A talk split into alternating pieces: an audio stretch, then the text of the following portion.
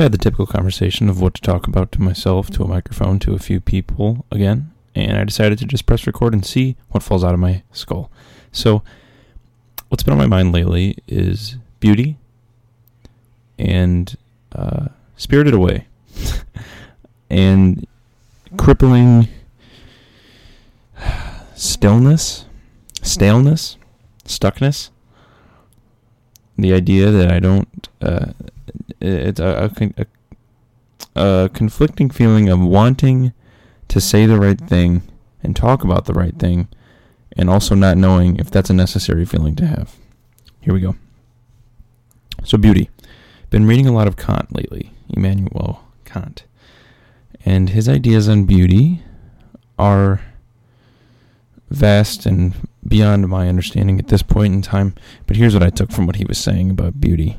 Um, could be wrong, but but what I understood of beauty from reading some of his uh, critique on judgment, something of the like, a very large, difficult book, um, is that beautiful things or things in general don't have inherent beautiful qualities. So, if I'm referencing a painting and I ask you to tell me why it's beautiful, and you point to the colors or uh, the specific people in it, if there are if there are beautiful people in it, or uh, if there's reflections in it, if you find the reflection to be particularly moving, none of those things themselves are beautiful, which is what I've learned. Um, because when you look at those things, they cannot be beautiful to others, which means there's no inherent beauty in things that we find beautiful, though they may universally seem so. And I've I've understood a very important lesson from this, and I, I put it in this way that beauty itself is the act of understanding why something is beautiful. And that made me stop and uh, think is this one of those moments where I say something and it's complete horseshit, or will that stick with me? And I think it's going to stick with me for sure. Um, what Kant is asking is that we all accept or at least understand the process of trying to understand why something is beautiful. So, in that way, I call beauty that feeling. I call it the moment when you say you you walk up a mountain and you see this incredible sunset or or landscape or something of the like and you feel to call it beauty. Beauty is that moment. That moment, that feeling. Beauty can be a feeling even in that way. That that that's the base level for beauty is the feeling that we get to call something beautiful. Things themselves aren't beautiful. Um, because we're calling them it. They don't have that themselves. So I've been thinking on that a lot lately, and it's allowed me to not judge others for finding things beautiful that I don't, or not necessarily beautiful because that can be can be a heavy word. But say someone likes a song that I don't understand, or it, it doesn't make me feel anything. It's it's a failing of our capacities to to to not say I at least understand why you think that's beautiful, because that's a very simple thing to do say you see a sunset and you find it beautiful, how can someone else not? maybe the colors don't do anything for you, or maybe the idea of change and time and light and the great power of all that doesn't do anything for you. Even so, you have to understand how it can for someone else. Now, what I've done with this is looked at others, looked at media, looked at anything and tried to find beauty in it because when I think about it in this way, beauty becomes everything at once. Because if beauty is just our perception of something to make us feel the need to call it beautiful, then that kind of opens the doors. Um, and everything's beautiful at that point. And that doesn't make it any less special. Uh, it, it makes me think that that's why we're here. Because at the, at the end of all of these thoughts is that that weird thing that's that makes me say, well, why am I talking right now? Why am I trying to expand my thoughts? Why am I attempting to grow? And it's because of beauty and uh, pursuing pursuing beautiful things. And and I don't know how to stand when it comes to asking then what art is, because art can have the same argument as uh, as as beauty is that it's simply you know beauty is in the eye of the beholder is quite quite the true true sentiment, and I've just been trying to hold that closely to me. Okay, I've gone I've gone on for some time. I don't know if I need to talk about Spirited Away now. Uh, I will say that I saw it for the first time in theaters this past week, and it's really. Eh, I've become so much more comfortable with finding things that make me unable to put words to them completely. And I know I am now, but but it just feels like I'm not doing it justice. And that's a good thing to me because I don't know, I've I've I've kind of started to accept this other piece dimension of reality, I guess, where there are certain feelings and ideas that we can't properly express, even with our humongous uh, repertoire of vocabulary. Um, and that's good. And when I saw Spirited Away, I just felt, I felt joy. The colors were. See, I can't.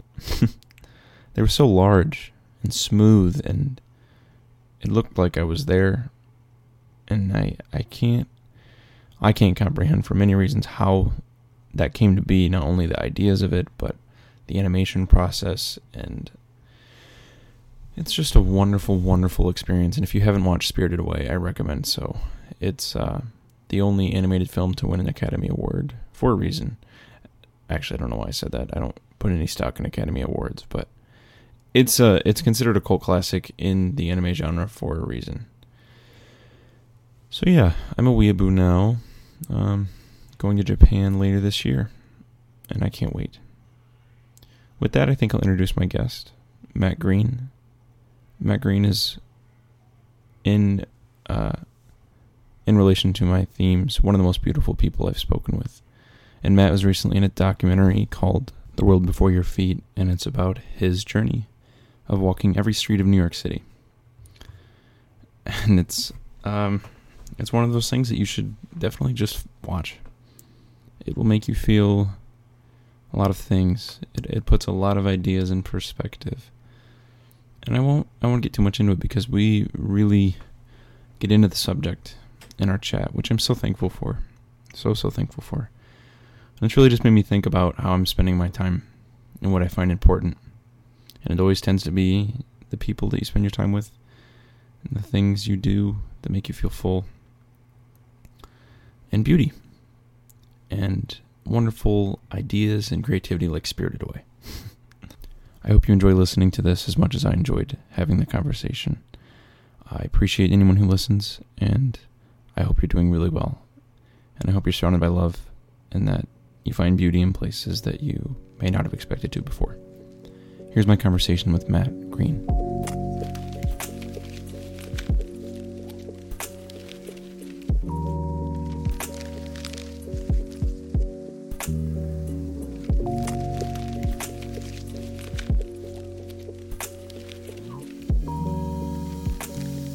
So I just finished the documentary.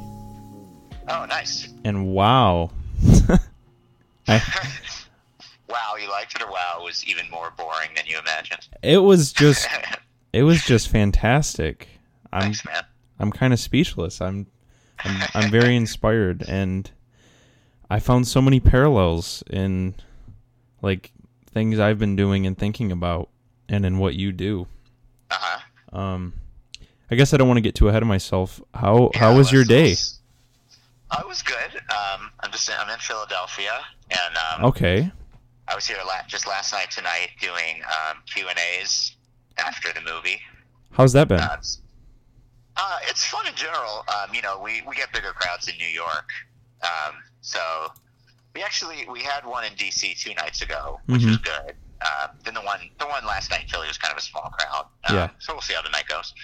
But um, yeah, I'm just sitting kind of next door to the theater. There's like a kind of a food hall building. It's like starting to empty empty out. Mm-hmm. So I just wanted to make sure it wasn't too loud here. Yeah, it's nice. How is how has this affected the whole thing? Like taking time to do Q and A's and stuff. Is it like? Uh, Is it strange? Not too much. I mean, obviously, I just had to set aside some time to do it. Right, um, right. but you know, over the years, I've been um, devoting more and more time to like research and writing. Right. So that takes up most of my days these days, anyway. Right. Um, so, like, if if this had happened, you know, six months into the walk, it would have been really weird because I would have been used to walking like every single day. Right. Um, but now my schedule's a little weirder, so you know, it's not a big deal to just do something else for a little while. Right. That's so that's so strange, but then you just get right back to it. Like it, it it's yeah, yeah. it's strange that you treat it as just um like a thing like so, like oh, got to work that into like walking. I got to work that yeah, into I the mean, schedule. it's related, you know. I mean, I'm still, you know, still got a, a couple days of walking in during this whole craziness. Um, but yeah, to me, it all feels like it's all part of the same thing, really. Where are you how far are you coming along now? Or do you have no idea? Um, well, I'm, um, I've walked almost 9,100 miles now. God, And, uh, man. There's still a few hundred left out there somewhere. That is insane.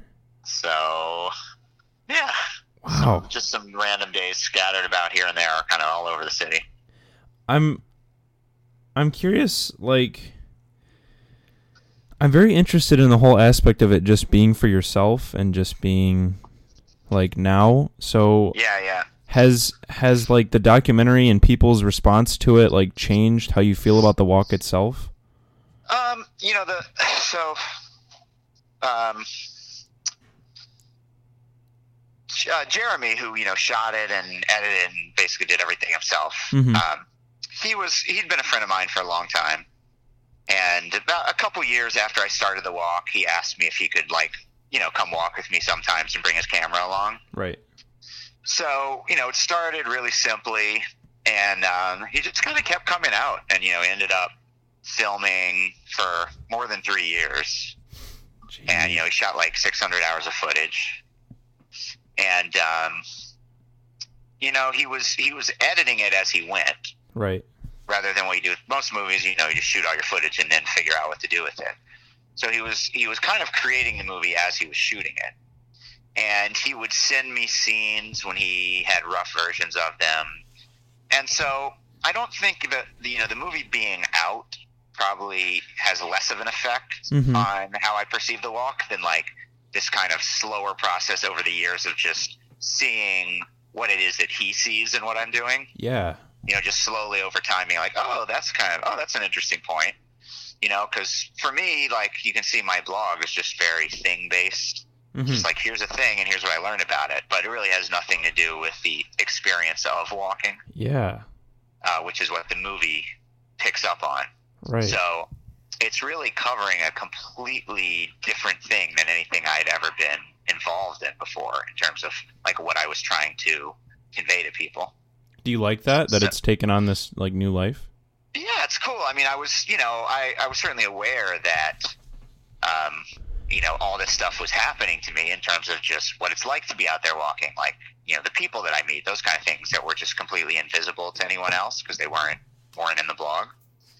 Mhm. Um, so, you know, I was interested to, to see what that would look like through somebody's eyes, and not just somebody, but, you know, a good friend of mine whose work I was familiar with, who, you know, I knew was kind of seeing things in the same way as me. yeah. So, like, given that I have no ability to make a movie, um, it was nice to have a friend who I could trust and who had the same kind of mindset. Um, so, in a, in a way, it was kind of like a little bit of an extension of me, Right. Even though, you know, he certainly I get that. he certainly saw things differently than I would overall, but like in, in generally in the same kind of um, same kind of ideas and themes came out of the movie. Um, which it's interesting because a lot of the stuff that I think just through the Q and A's and stuff, you know, we're hearing what what kind of messages people are taking away from it and what they're picking up on, and um, a lot of that stuff's not really addressed directly in the movie. You know, Mhm. Jeremy and I never sat down and said like, let's make this about this. Um, so I was pretty impressed that he was able to capture all this stuff that's really important to me, but that we didn't even talk about, and yet somehow it comes through in the movie. That's so strange. What are people Yeah. saying at the Q and A's? Uh, I mean, just you know, I mean, it, well, you know, you, it, it really touches the movie touches on a lot of stuff, right? I mean, hmm it, you could say it's about New York City. You could say it's about the act of walking, the act of paying attention. You know, Right. you could say it's about me. Like all of these things are little parts of it. Um, but you know, it touches on so many different things, and it's cool because it, it it relates to a lot of different people in a lot of ways. It seems certain people, you know, say have had some experience in their life that resonates with some part of the movie, and so to them, the movie kind of becomes about that. You know, whether it's the idea of like appreciating your surroundings that you normally overlook, or hmm you know, being glad for the life that you have, you know, after some reminder that it could be taken away quickly. Um, you know, it's all just all different kinds of themes that are that Jeremy wove into the movie, um, which you know are all parts of the walks, but they're never anything I think explicitly about because I don't really think about what the walk is. I just do it. Uh, so it's been cool to see him kind of tease all that stuff out of it. Huh. I feel that there's this constant thing with people, and it's very evident in the documentary that like there always has to be like a thing with something. Like, why are you Uh-huh. doing the walk? Why are you right. taking the pictures? Are you going to make a book out of it? Like, Right. there's always something that has to be attached to doing something, and right. I think it's I don't know. I I mean it's it kind of puts it into perspective like watching the documentary is kind of like just watching a blank slate.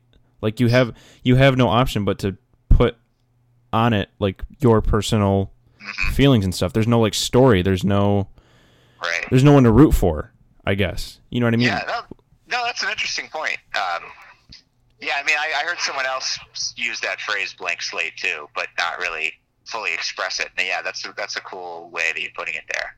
Um, yeah, it is. I mean, even even down to the title of the movie, you know, it's Mhm. the world before your feet, Right. right? It's like even from the title, it's kind of involving the uh, the audience in the movie. Yeah, I've been I've been studying a lot of um, like Asian philosophies and re- Uh-huh. recently a lot of stuff about Zen, and a very a couple things that like rang just blaringly loud while I was watching it is just this idea of like living in the now and how like that's just so so beyond rare because like everything we do is either for tomorrow or in reflection of the past or regretting the past or we're working towards something we're trying to get money to save up something you know things along those lines. And like people never ever just live exactly like right now like like right what they're doing. And the whole Right, movie right. the whole movie just bled that. Like there was no you weren't on your way somewhere. You weren't trying like and and you said it yourself when like you're like I don't look for certain things like you don't try to even like the walk across the the country that you weren't looking Right. for like certain spots you're just ex- just exactly experiencing and I did Yeah, it, that's so rare and i and i've since as i've been learning about it very recently it's like i i don't ever see examples of that that's weird that i don't see examples of that and then that's exactly what you're doing is just Yeah, I think it's almost now. impossible to do that. And like, you know, it's not like my whole life is like that, but but the walking is. Um, and I think it's a combination of, you know, that the act of walking allows you to do that hmm in a way that many other things don't. Um, and it's also um, it's also important that I'm not, like you said, you know, I'm not on my way to anywhere. yeah Um, so that as soon as you like get rid of that destination or goal, then like, where the fuck are you going? You know, right it's just like you're just here, and not because you're some enlightened person, but like, what else are you gonna do other than look around? So it almost just forces you into that mindset, and like, you know, if you're sitting, if you're sitting in a chair somewhere with nothing to do, I don't know that it's so easy to to live in the present and not fret about hmm. things. but because you're walking and like so much stuff is just passing you as you go, you know, your mind's just naturally drawn to these things, and like you almost, you know, I mean, I'm not, I I don't know anything about meditation, so I'm Mhm. not speaking from any kind of expertise, but you know, my vague understanding is that, um, you know, that it's about about kind of generally it's about turning inward, you know, and like listening listening to your breath and your heartbeat and you know, kind of shutting out the outside world and like focusing on the simplest things and, and kind of turning your mind off in that way. And you know, when I started to kind of hear that from people that, that that's the experience of meditation, I started to realize how walking is is kind of the exact same thing, but also the opposite because it's you're just so focused on what's around you that you also escape your your own mind and your own self in that way because you're just so sucked into what's around you. And it's because walking so immersive in a way that, that no other travel is because you're you're so completely in the place where you are. In a car, you're separated, physically separated from where you are. Mhm. Doing a bicycle, you essentially are because of the speed that you're going. Right. You know, you, there's there's not a physical barrier, but there's there's a barrier between you and and, and noticing what's around you. And also, of course, you just have to pay a lot more attention to the road when you're biking for your own safety. Yeah. Um, so there is something unique about walking that it's such a low maintenance activity um, that it allows you the freedom to just totally get sucked out of yourself, and and yet you're you know you are moving, so it's not like just sitting in a chair moping, where Mhm. like where you can't escape yourself. It's just it, you definitely have to have that kind of changing scenery and like this movement, which I've started to realize over the years. I think I think part of of the kind of fulfillment that comes out of walking is simply the movement. You know, not even where you are, what you're thinking of. Like there's something inherent Mm-hmm. in being a human and a human mind about just moving through space. Like something in that. Because that's that's is- what we do. That's like the reason we do. we're yes. here. It's what we need to do to survive. hmm Um, and yeah, so I think that um, that if you, if you're walking, which is this perfect exercise for like living in the moment, and then on top of that, if you can take away anywhere that you're going and you have nothing to look forward to and nothing, not to, not to say you have nothing to worry about, but nothing in the immediate future to, to look forward to, then your mind just kind of escapes the rest of your life while you're out there. And you know it comes back afterward whatever it is you might be thinking about when you're just sitting in a chair. But but what i find is that like i can't even really remember stuff for the rest of my life a lot of times when i'm walking. Hmm it just kind of is a separate world. You are doing an amazing like hybrid of meditation because like everything you said about like breathing inward and stuff is entirely true. And another big piece of meditation at least sitting meditation is the idea of like getting as in tune with your consciousness and reality as possible. Uh-huh. and and what's really important about doing that is when at least in like um, more Japanese meditations you're you're supposed to be meditating without any sort of purpose like you're not meditating in order to get through the day. You're not meditating you know what I mean? Like all Yes, you're yes. doing is meditating. And that's exactly you're what you're to make yourself better. Yeah, and that's what you're doing Right. when you're walking is you're not you're not expecting anything. Yes. And Yeah. so this that allows you like to be grateful for everything. And there's another type of meditation um it's called Naikan and it's where you sit for weeks in a temple and you just reflect on like everything that you've ever you start with your mother and then you just go through every single person that you've ever known until you get to where you don't know them and Ah. and in this way you just start to see all the little all the different little paths that every single person has in your life and how every single one of them somehow contributes to what you're doing and the point of it is to be grateful for everything and i think Right. you you're doing like a very like a very acute version of that where you just seem to have gratitude for every single thing whether it's nature or people or even old building buildings like wh- when you're not expecting anything the gratitude is just overwhelming. Like it just pours all over you because you're not in a m- type of mood. You're not expecting anything. So it, it can't help but like just be like breathtaking every little corner. At least that's Yeah. that's what i took from it I, I think you're absolutely right. Yeah, hearing you say that um, makes a lot of sense to me. Um, I definitely thought of that, you know, that same term of like not having expectations. hmm Um, that's that's always a big thought for me. Um, and you know, I guess that's what I'm getting at. You know, talking about like not having a goal or you know a destination. If you can just kind of remove this idea that like something fantastic has to happen to you in order for life to be good. You know, if you can like make peace with just life being, then everything everything above that, every little thing you see is just like, you know, this uh, complete bonus to you. and that's why we're always like, so oh wow, I can't believe I got this thing now. yeah You know? it's why like, no matter how small it is, it's still a thing that was like given to you, which is pretty awesome. Mm-hmm. It's why there's such an excess of like disappointment and misery now, is because every day just has to be bright and like extra. Everything has to be excessively good. Yeah, it can't yeah. just. I think. Uh, yeah. Yeah, I think a lot of like social media contributes to that too. You know. Oh my gosh. This idea yes. that like people people can only paint the best picture of their lives, and in doing so, are encouraging all their friends to do the same thing. And then they look at their friends' social media and they think, "Oh, that's what that person's life is really like," even though they know that their own life is not really like what they're posting about. And it just puts you in this like total spiral It's of a like, oh, trap. "Oh, everyone's better than me."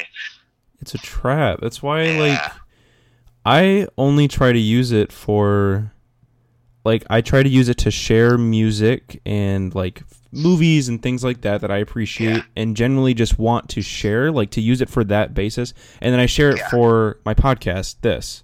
Right. And- and and cat videos. of course, of course.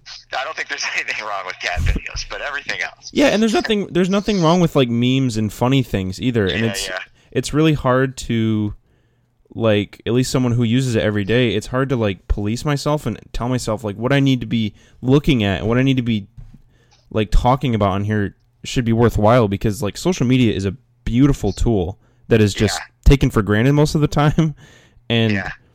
That's why i try to use it like for this. And and i even think about like the podcast so often like what i'm doing. Like what is this thing you know? Because like we're complete strangers here just trying to have a conversation. And it's like w- without like social media and things of the like like it wouldn't be possible. So that's really really important. Right. but there's also the danger that like when you talk to someone knowing that you're going to share it with other people or knowing w- whatever the case is like you're going to talk just a little bit differently than you would like if you just met on the street right. and so that's right. that's interesting because there's still a load of sincerity there but in that way we're still losing like just a little a Yeah, little sure. bit you know yeah. and i think about that a lot and and it's just some people it's just way way too far gone that the person they're sharing is just not at all It's not even them anymore. Yeah. no it's it's literally like a, a virtual like it, like Like an avatar or something. yeah and it's not even a worry and it's not even like oh wow blank is really different in person rather than online like it's just like oh yeah well that's their that's their profile right. Right. That's their character. Yeah, it's interesting. Um, so I want to go back to, I guess you'd say the beginning. When you left the the civil engineering job, was that like a gradual thing, or was it just like a spontaneous one day? Um, mm, a little bit of both, mostly gradual. Mhm. Um, so I had never, I'd like never really been excited about being a civil engineer.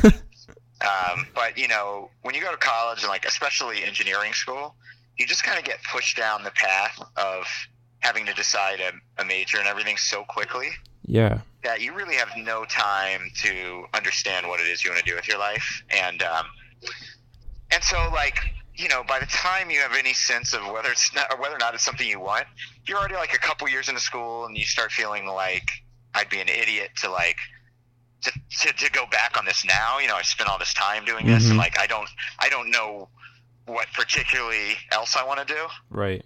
um, so it makes it tough. Um, and and so like I just you know I kept doing it because I didn't have any better ideas.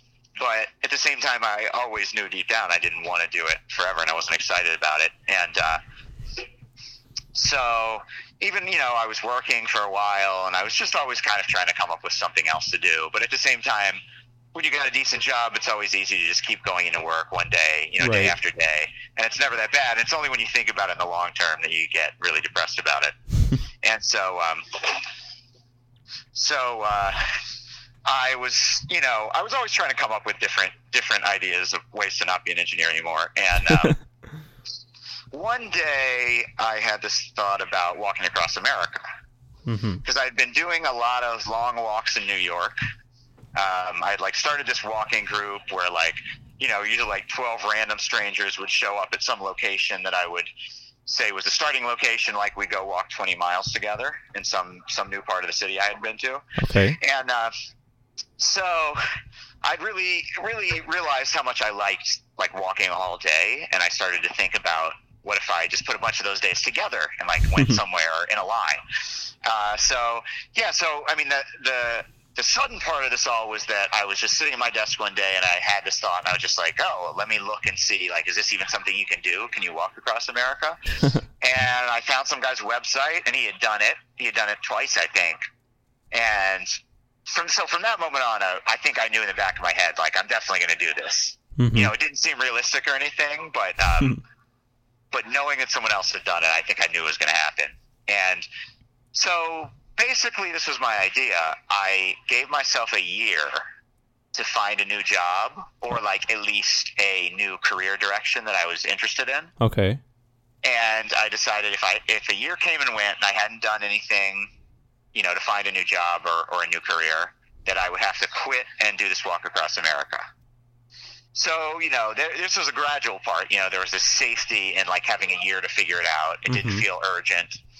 Uh, but what I did do was I went and I told everybody I knew this plan, so that when the year came and went, I couldn't just pretend I hadn't said it. Right. Uh, so that was an important part to like make me accountable. And so over the course of next year, I did absolutely nothing to find another job, um, and so I actually quit. And um, then it still took me about a year to kind of work up the guts and just the planning and like to feel comfortable and everything. Um, and then I started my walk across the country in 2010 and um, yeah, for, you know, at that point, I was like, oh, this will be this thing I do for some number of months, and then I'll probably have to like get a normal job again. Mm-hmm. Um, but over the process of doing that walk, you know, I just was. I think it really just comes down to like I realized how happily I could live on so little money. Okay. That I just realized I don't think I need a real job ever again, um, because I don't need the money that a real job brings. Right. You know, unless like a family comes into the picture, you know, for myself, um, I just don't need it. So then it becomes basically impossible to go back to. You know, before there was always this illusion that I needed a real job because that's what people do, mm-hmm. and um, and you know that if you don't have one, you're going to be destitute or something. And um, so I think that shattered that illusion for me that like that, that to be a, a, human in in America, you have to have a real job. Um, you know that there's no other lifestyle alternative out there for you, and um, and so that was a big that was a big thing for me. And so when I came back from that walk, you know, I had I couldn't I couldn't have brought myself in a million years to to apply for an engineering job. That's crazy so how much it changed. Jobs. You know, I worked this weird data collector job. I I worked on a farm for a while, and um, then about a year and a half after I came back, um, after having molded over for a few months, I started this um, this walk in New York, and that's what I've done for the last seven years and counting. Wow. Yeah, it's it was it was weird watching it in the documentary because it made me have to analyze like this natural things that Americans have that just like you don't have a job like right like the guy that stopped in the truck he was like do you have a job like that's right, the first right. thing and it's like well it it's entirely possible to not. yeah, I mean, you know, I certainly understand that question, right? I mean, right? Yeah, that's how we we think that's how everyone has to live a life.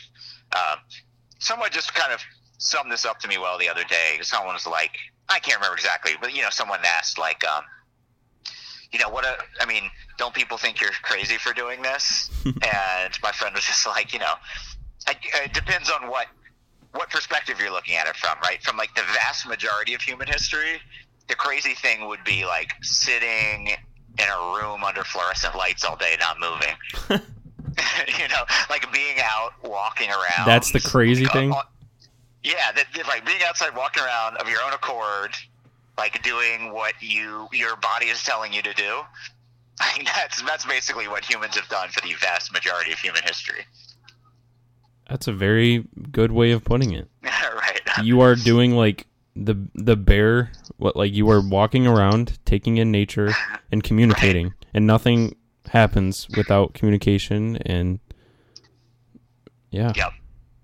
Yeah, so it's like it's the weird it's weird to be doing at this moment in human history, but over the entire course of human history, it's way more normal than like anything else mm-hmm. that people, you know, that Americans do today anyway.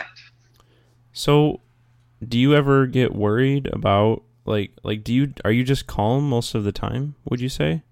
I have developed like I was not always like this. You know, I, I definitely worried a lot about stuff about the future. Mm-hmm. Um, and yeah, it was really again it was that that cross country walk that helped me with that a lot because I was just like you know I spent I don't know fifteen hundred dollars, um, and that was including like getting some some equipment and gear and stuff Mhm. um, to be able to do that walk. You know, that's such a small Yeah. amount of money to spend for five months of life. In such a small amount of life, Yeah, just five months out Yeah. of what? and there would, but like you know, you could just work out the the multiplication there and just be like, I I could do a lot of things to raise enough money to live that life. Yeah. It does does not require sitting at a desk. And um, so that that's just made me stop worrying a lot because I no longer have this sense that um, that you like just have to save and save and save your whole life. And now that being said, like you know, I have savings from my engineering job, and that's what's allowing me to do what I'm doing now. Mm-hmm. You know, I'm I'm drawing them down slowly, but you know, I couldn't do it if I didn't have them to begin with. Which Um, is an interesting point. yeah, and so this is not, you know, what I'm doing right now is not a sustainable thing in and of itself. Like I'd have to, I'd have to find a way to make a little more income than I am now to do something basically like this Okay. um, for the rest of my life. But you know, so to me, it feels kind of like a, a transition state where I'm like learning, learning how it could all work in the future. Um, but I am still dependent on having worked that job for a while. Yeah. Um, and it's also though, you know, I think the the ultimate fear for a lot of people is like what happens when you get old, and it costs so much money to be old, and like you don't want to be miserable when you're old. And I, you know, I mean, I've kind of had to think about that in very realistic terms and just be like, you know, I very well might not have enough money when I'm old to live out my old age comfortably in the way that we currently think of comfortable old age. mm-hmm. And I think if you can can accept that possibility, it helps you not be so fearful of it.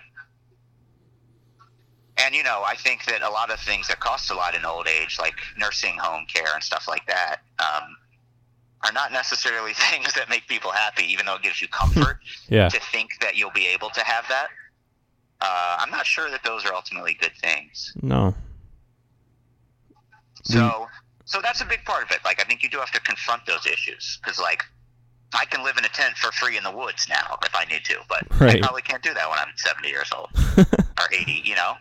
So there will come a time when things are different, and um, I do think it's important to, to be realistic about that when you're when you're kind of working through it all in your head.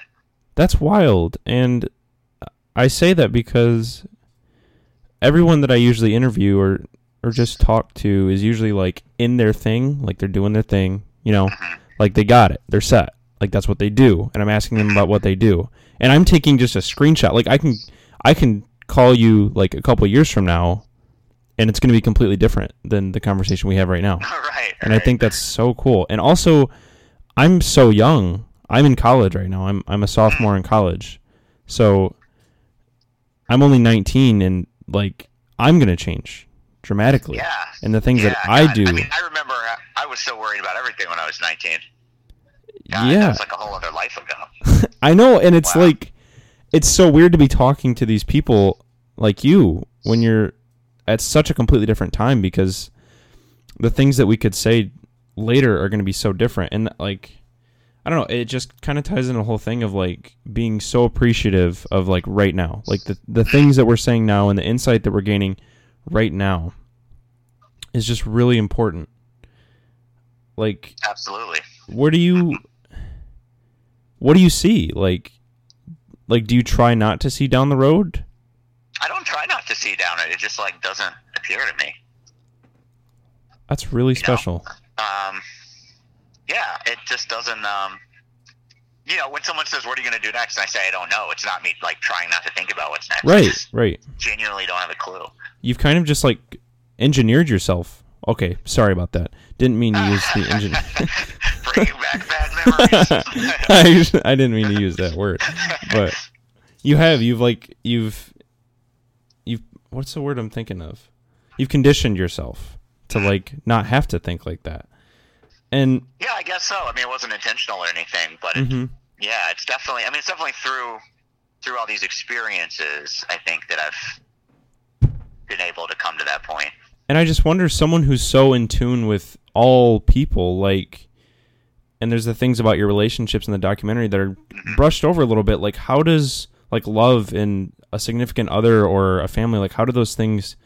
Like, do you long for those things? Do those does that play through your mind at all, or would you be okay, as a lot of people are, with just a life Mm-hmm. of just being? Yeah, I, I would be okay with that. And you know, for most of my life, I was really scared of that concept Mm-hmm. or that you know possible like future. Um, but yeah, it just doesn't scare me now. You know, I don't know why. Yeah, maybe maybe it will scare me again later. I don't know, but Right. um, but right now it doesn't. And I can't, you know, I can only know what I'm feeling right now. Um, but it's you know for a while now. For a while now, uh, I've I've lost that fear of like, what if I don't have a person to be Mhm. with for the rest of my life? Is that something that you want? Not necessarily are afraid of, but is that something that you would? I don't know. I ma- think I think it comes back to what you were talking about before about um, you know not having expectations. yeah, I'm kind of just undoing all my questions here. Because I think if you um, you know, I think if you can just be okay with life being like this baseline thing where you just exist in the world, then anything else can be good, but it's not necessary. yeah, then it's all great. So, so like you know, it's not to say that like I could only be happy, you know, not Yeah. being with with a person, For sure. but um, but I don't feel like it's necessary. So like whatever whatever happens in that area just happens, and I think it'll be okay either way. Yeah. How does that how does this perspective work when you're in a relationship? Like when you were in relationships, how did you act like did you just take it like this just like day by day? Cuz like when you're when you're with someone, you're basically committing that like you're technically like you're both committing to work towards something, you know? Like you're doing something together Mhm, mhm. in whatever way. I mean, I guess I hadn't felt this way through any relationship I had, except for the very last one. mm-hmm. where you know i guess that's probably what caused it to fall apart um, was was that i i no longer needed to be in a relationship like i don't think you can have a relationship where one person is someone who needs a relationship and the other person doesn't Yeah. i don't think that can work um, and so yeah so i mean i haven't had a relationship since then Hmm. But yeah, I think you're right. I mean, I don't think unless unless you have, I guess you could have two people who had that same attitude and that Yeah. could work together. Um, if you, it, I don't know. I mean, I don't know. You'd have to have to test that out. But um, but I, yeah, maybe that could work. I'm not sure. That's yeah. Got me thinking. but you know, I've also realized that um, I don't think that I could be okay with the idea of. I don't like saying being alone because it's not like you're alone just because you don't have like a partner. Yeah. but just to use a colloquial term here, um, you know, I don't think I would would be okay with the idea of being alone if I if I hadn't had these relationships in the past. Okay. You know, I think there's something about like like you have to know. I don't know. Maybe you have to know what that is like in order to know that you are okay without it. Yeah, that makes sense. Like I don't. I think that I would be really scared um, if I hadn't ever had a relationship and I was still at the same point in my life. Yeah. I don't think I would have that kind of peace with the possibility that I do now. It's I'm just like your mind is remarkable to me because I'm at a place where just everything is just running, running, running, running through my head constantly. Like every Totally. I mean, I was there, man. That was me at 19. and I just can't picture a place where like I fully convince myself to stop asking or stop worrying. And of course, like I don't, I don't feel like you're like a, like you're not God, you know. Like I'm, like, and that's what's in, and that's what's interesting is that like there are things in humans that are natural, like whether it's biological or not. Like there's a longing, like like you talk to people, even if it's not romantic or sexual in any way at all. Like you, you we need to to, to We need Speak. for sure. we need to talk to people to connect and it's so interesting to get to a place where something so like it's such a gray area and it's so confusing can just have a place of like static because Yeah. that's constantly what I'm trying to do is like because it's so easy to just undo everything Uh huh. like uh-huh. all sort of constructs it's so easy to convince myself that i can do exactly what you did and just leave what i'm doing at this very moment at the drop of a pin i can never speak to anyone again you know like there's so many Yeah. different things and then and then even like more like deeper things like you can you can undo like morals you can undo value and you can undo virtue and all these things about like like the things that we're talking about that just are accepted as just like that's that's what Yeah. it is this is what it means to be a good person this is what Yeah, it means yeah. to live a fulfilled life like all of those things with your individual power can just fall by the wayside and that's I so mean, uh, scary Yeah, yeah. Go ahead. it's it's just scary to live like it's it's scary to have that knowledge that you can undo everything that you think all of the time and then still be like okay but I'm committed to living here like at least for my sake I'm in college I'm pursuing you know a life and a career that's going to be a job quote like like that's what I'm doing Right. but I'm still very, very, very aware of how fragile all of this is and how quickly I can just undo the reality that like I've just burrowed myself into. I don't know what you want to do with that, but Yeah, I mean, I don't know. Uh, you know, I I don't think I could have reached the point of being okay with not having a job if I hadn't worked a job for a while. I couldn't have reached the point of being okay with not having a relationship if I hadn't been in relationships for a while. Um, so I don't think there's, you know, whatever those ultimate desires are mhm. to like, or not desires not a good word because in, in a way, you know, you want to like free yourself of those desires yeah, you know, to, to be okay with, with just being. And I don't think you can, I don't know. I mean, yeah, right. I'm not, I'm not trying to sound like I think I'm some Zen master or something, but like, but I just, just through my own sheer like blundering luck of chance, um, I've just ended up in some good places, at least at the moment, um, without ever intending to. And someone was just saying this phrase to me the other day, not even exactly in re- not in relation to this stuff, but like, you know, it seems like the only way you ever can get what you want in your life is when you don't care about it. Hmm. You know, I mean, that's of course not true in specific ways. Like a lot of things, you have to work really hard to get that thing. But like, in a more general sense, it's almost like, you know, so, something about like focusing on something. Maybe because because our minds are so bad at actually understanding how to get to different places. So like in some in those broader senses, maybe the harder you're trying, the more you're defeating yourself.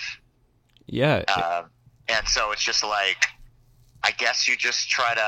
I mean, I guess in a way, this this whole walk and, and the U.S. walk too for me have been they have been an, an experiment, and I kind of saw this from the beginning that it's an experiment of like, I can't tell you why I'm doing it. I can't give you, I can't give you a nice story about why I'm doing it that sounds that catches your ear, that sounds good, that Yeah. like, you know, makes you want to tell somebody else the story. Um, so for me, it's always been an exercise of like, what if I just do this thing that I want to do for the reason I don't know? What if I just do it and try my best to just be pure about it? mm-hmm. Just as a test of like, what happens when you do that? Because you don't usually have a chance to do that in the world. Um, and so I don't know. Maybe maybe there's something about like there's something deeper inside you that if you can follow that, um, you can get to some good places that you can't get to when you're consciously trying to. I absolutely understand. Like when you're focused on doing your work so much, that's not when the best work comes out. It comes out when you're yeah when you're just doing the work. Just yeah. doing rather than doing for the sake of whatever. Because have you ever read uh, Zen and the Art of Motorcycle Maintenance? I have not. That's a great book. Um, it was really influential to me. I read it once a number of years ago, so I honestly don't have like that great of a recall of all of it. But um, I remember this this term that he had, lateral drift, Okay. which was this idea that you know, say someone who's like watching your life. You know, like in his instance, I think he was, you know, he's going through school. I think he studied philosophy and you know externally people see you as like working toward this degree that has some purpose like maybe you're gonna you're gonna get an academic job or whatever it is Yeah. and then there are long periods in- your life where you don't do anything that follows that trajectory And this is when the people around you, say, you know, when you're not there, they're like, "Oh man, he's lost now. You know, he doesn't know what he's mm-hmm. doing." And that's what he called lateral drift, which is you're like kind of severing yourself from one path in life and just drifting to find a new path. And you're not moving forward or backward, but yet you're doing this essential motion. It just doesn't go in the direct in the dimension of like progress. And Yeah. that was a good reminder to me that like, you know, we're good. What we're good at as humans is like following the path of progress because Mhm. we have like set ways you can progress along a certain path but we don't know how to deal with the like drifting between paths, even though it's probably been an essential part of like you know every great creation and every great emotion and you know all these things that people have experienced through the course of human history. I think probably most of them are, are not a result of the focus on progress. Yeah. And just being able to, you know, it's hard because when you're in that place of lateral drift, people think that you're lost. And you have to get to a point where that doesn't bother you anymore Right. and it's hard because like you said you know we're, we are social creatures and it's hard it's hard to not care what people think about you. Yeah. and the only the only people who are perfect at not thinking what other people think about you are probably sociopaths. So i don't know that you ever want to be like 100% there but but like when you can get to the point of like just being okay with people thinking that you're lost then i think you got something going then Yeah, because then it's their loss. It's what Yeah. they think loss is, and right right. And it just is irrelevant though you know? Yeah, what I think is like we're we're so obsessed with trying to name everything and like find like a, something like a name to attach to everything we're doing. Like, and, we're, and we have to have like a thing. Like, if you're living, you can't just live. You have to be living to do a job. You have to be right you know right. and and there's this really interesting concept that like the building blocks of all life and like the the reason why anything does anything down to its bare minimum is meaning like Mm. Every single thing that you do is out of meaning whether it's you walking. You're walking because your brain is telling you if i move this leg forward this next leg's going to follow and i'm going to Right. move forward. You know like it's not even Yeah. meaning like i'm going to go meet these people i'm going to take these pictures. It's not like that. It's just right. the complete purity of like meaning. And i think Mhm. i think that the the inventions that happen and, and the most beautiful creations are really concentrated pockets of that naming system of just like doing something and making that meaning have meaning i don't know if you're following hmm And- yeah yeah and then there's still now like a lack of being okay with like pure meaning. Like there's always there always has to be meaning to that meaning. I don't know if that makes sense. It does, yeah. Um, you know, that when I was doing my cross country walk, it was different than a lot of other cross country walks because um, I'd say the majority of people who do something like that are doing it for a cause. Right. Um, you know, whether it's to raise awareness or raise money, but you know, it's not that. Although I didn't realize it at the time, now that I've heard from so many people who've done a similar thing, like it's not that weird of a thing to walk across America. Right. Um, but it is a lot more unusual to do it without using it as a means to accomplishing something else that's seen as worthwhile. Yeah. Um, so, and then, you know, uh, my feeling on that is that, of course, those are, it's always great to raise money for causes you care about. I mean, of course, that's a, a very noble thing to do. Yeah. But it's impossible to do that without denigrating the act of walking or the act of exploration. And, you know, you're, you're basically saying when you do something like that, you're saying that, you know, I wouldn't be doing this silly walk just to do it. Like, that wouldn't be worthwhile. But Mhm. here's, I can use it as a tool to accomplish something worthwhile. So for me, it was always important that it not be attached to any cause, just because, in a way, my cause was that it's okay to just do it and that it's worthwhile to just do it. So, um, so yeah, I mean, I know that, you know, there's this explicit kind of meaning that we as a society accept Mhm. and that we have common language for Right, right. and we can all agree that what this person is doing is meaningful.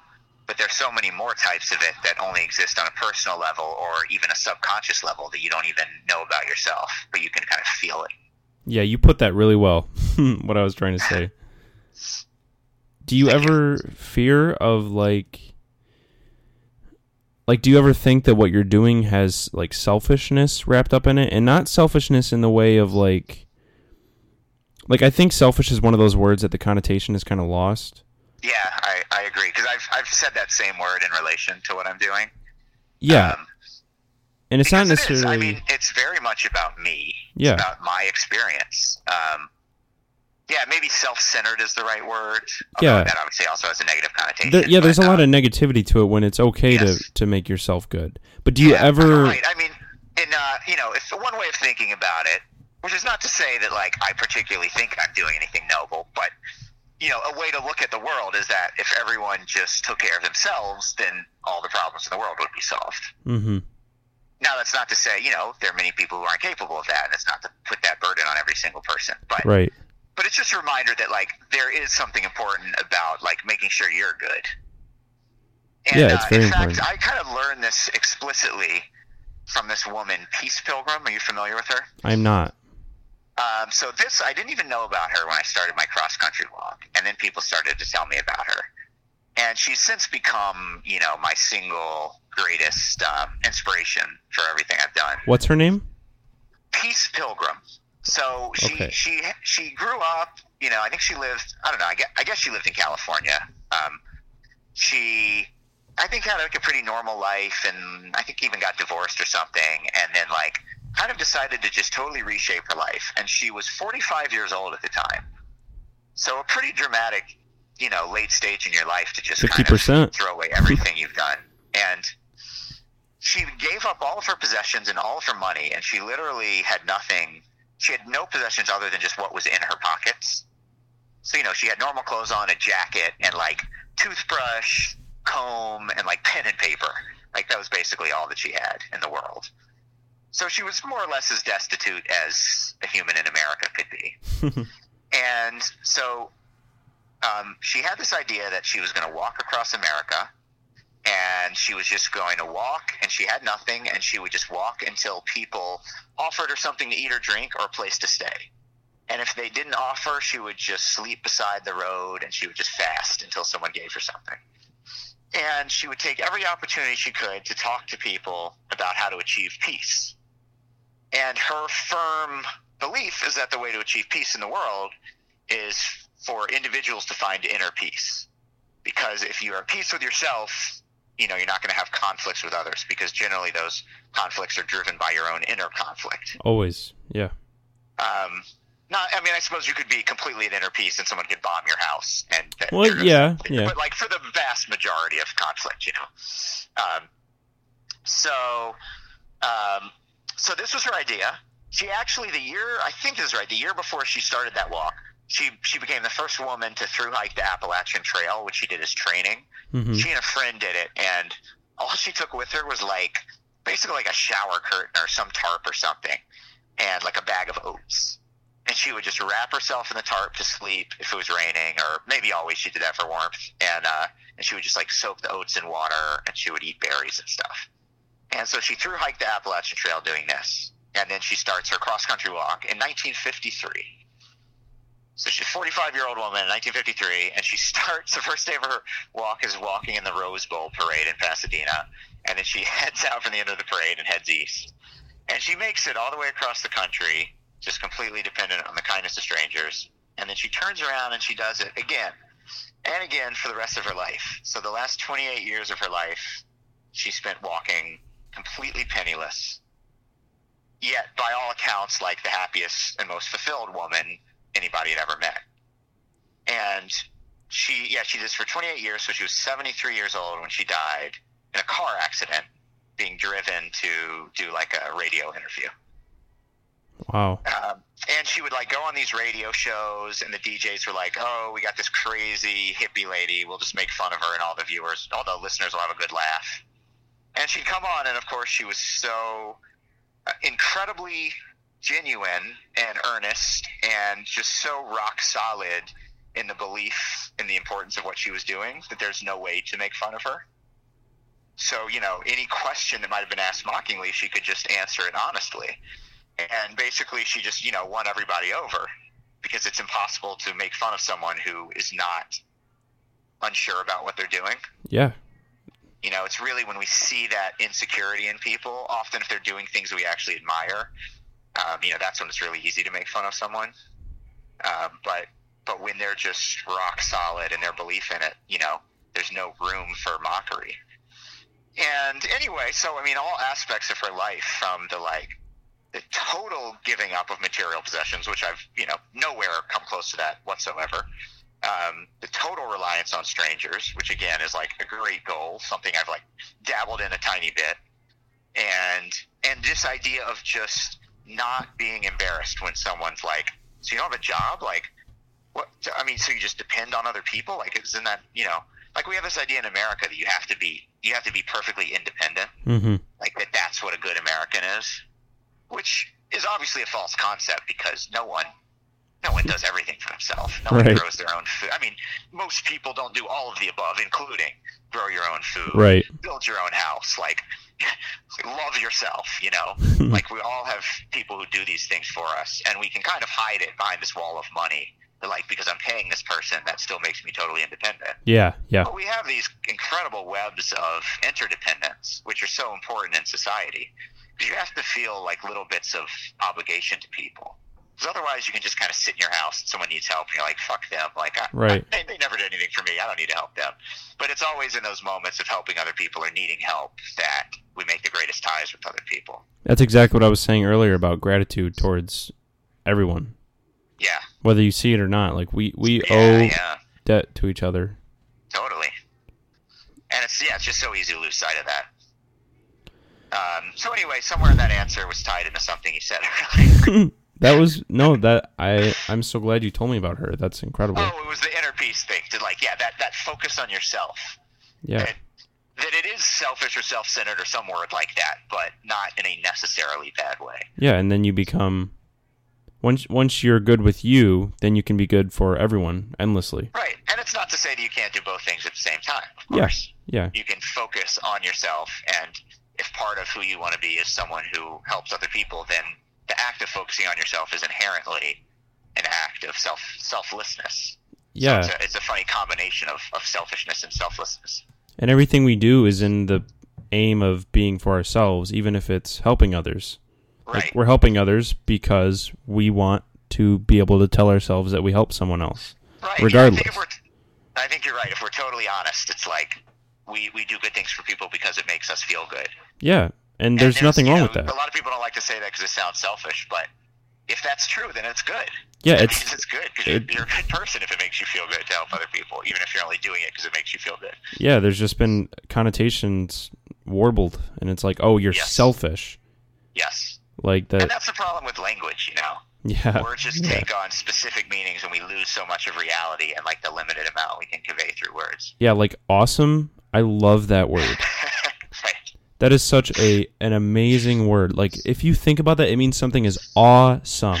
Like you are in awe, and now it's just like, dude, that's awesome. Like it, it doesn't have that. Right, that's awesome. Like, oh man, I just I just had the best best cheese sandwich. Right, Oh, it was awesome. when it's like, no, I I I saw, you know, Yellowstone National Park, and it was Right. I, I was in awe. Like, right, right. well, thank That's you true. so much, Matt. Yeah, man. You're Totally. you're doing something really special.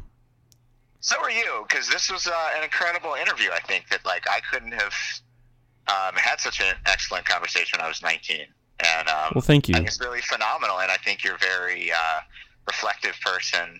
I appreciate and, that. Um, yeah, I wish I was there when I was 19. so that's awesome, and like keep up the good work, man. Thank you. I'm I'm just I'm trying to I mean I mean the root of this is just for me to learn from others, you know, Totally, and then share that if I can.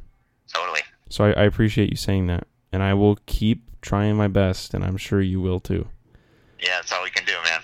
Keep in contact because I'm very excited to see where it goes. And I hope Totally. Where, where where are you in school? I'm in Michigan at the bottom of the state at Eastern Michigan University. Where's that? It's uh, right by Detroit. Oh yeah. I, what what uh like what town is it in? It's uh, Ypsilanti specifically. Oh, nice. next to You Ann know, Arbor. one of the great inspirations for like my life of wandering is like the crazy place names you see on Hmm. maps. yeah, And Ypsilanti, obviously, is That's a one good of name. those. It's like mythical. it's a good name. Yeah. Um, that's cool. I have a really good friend from like Grosse Pointe, so Oh, yeah. I spent a reasonable amount of time in the Detroit area, Cool. But I've never, to my knowledge, wait, is it Ypsilanti or Ypsilanti? Ypsilanti. Ips, as if it was an I. Yeah, called Okay, Ipsy good to know. for short. Ipsy. Oh, that's a good If you ever want to sound like you know what's up, yeah. Ipsy. Ipsy. Okay, I probably will want to sound like that, so let him know. Well, thank you so much, Matt. I I hope man. we get to meet someday somehow or cross Totally. paths in a way. yeah, let me know if you ever make it out out to New York. I've been there the same if I- twice, so Oh, nice. so maybe I'll be back. Yeah, let me know if you ever come out again, and I'll let you know if I ever go uh, visit my buddy. I mean, he doesn't live in Detroit anymore, but his family does. So if we ever if we ever take a trip out there, I'll let you know. Cool. I, right, I wish you the best in everything, Matt. Thank you so Thank much you. for talking to me. Alrighty.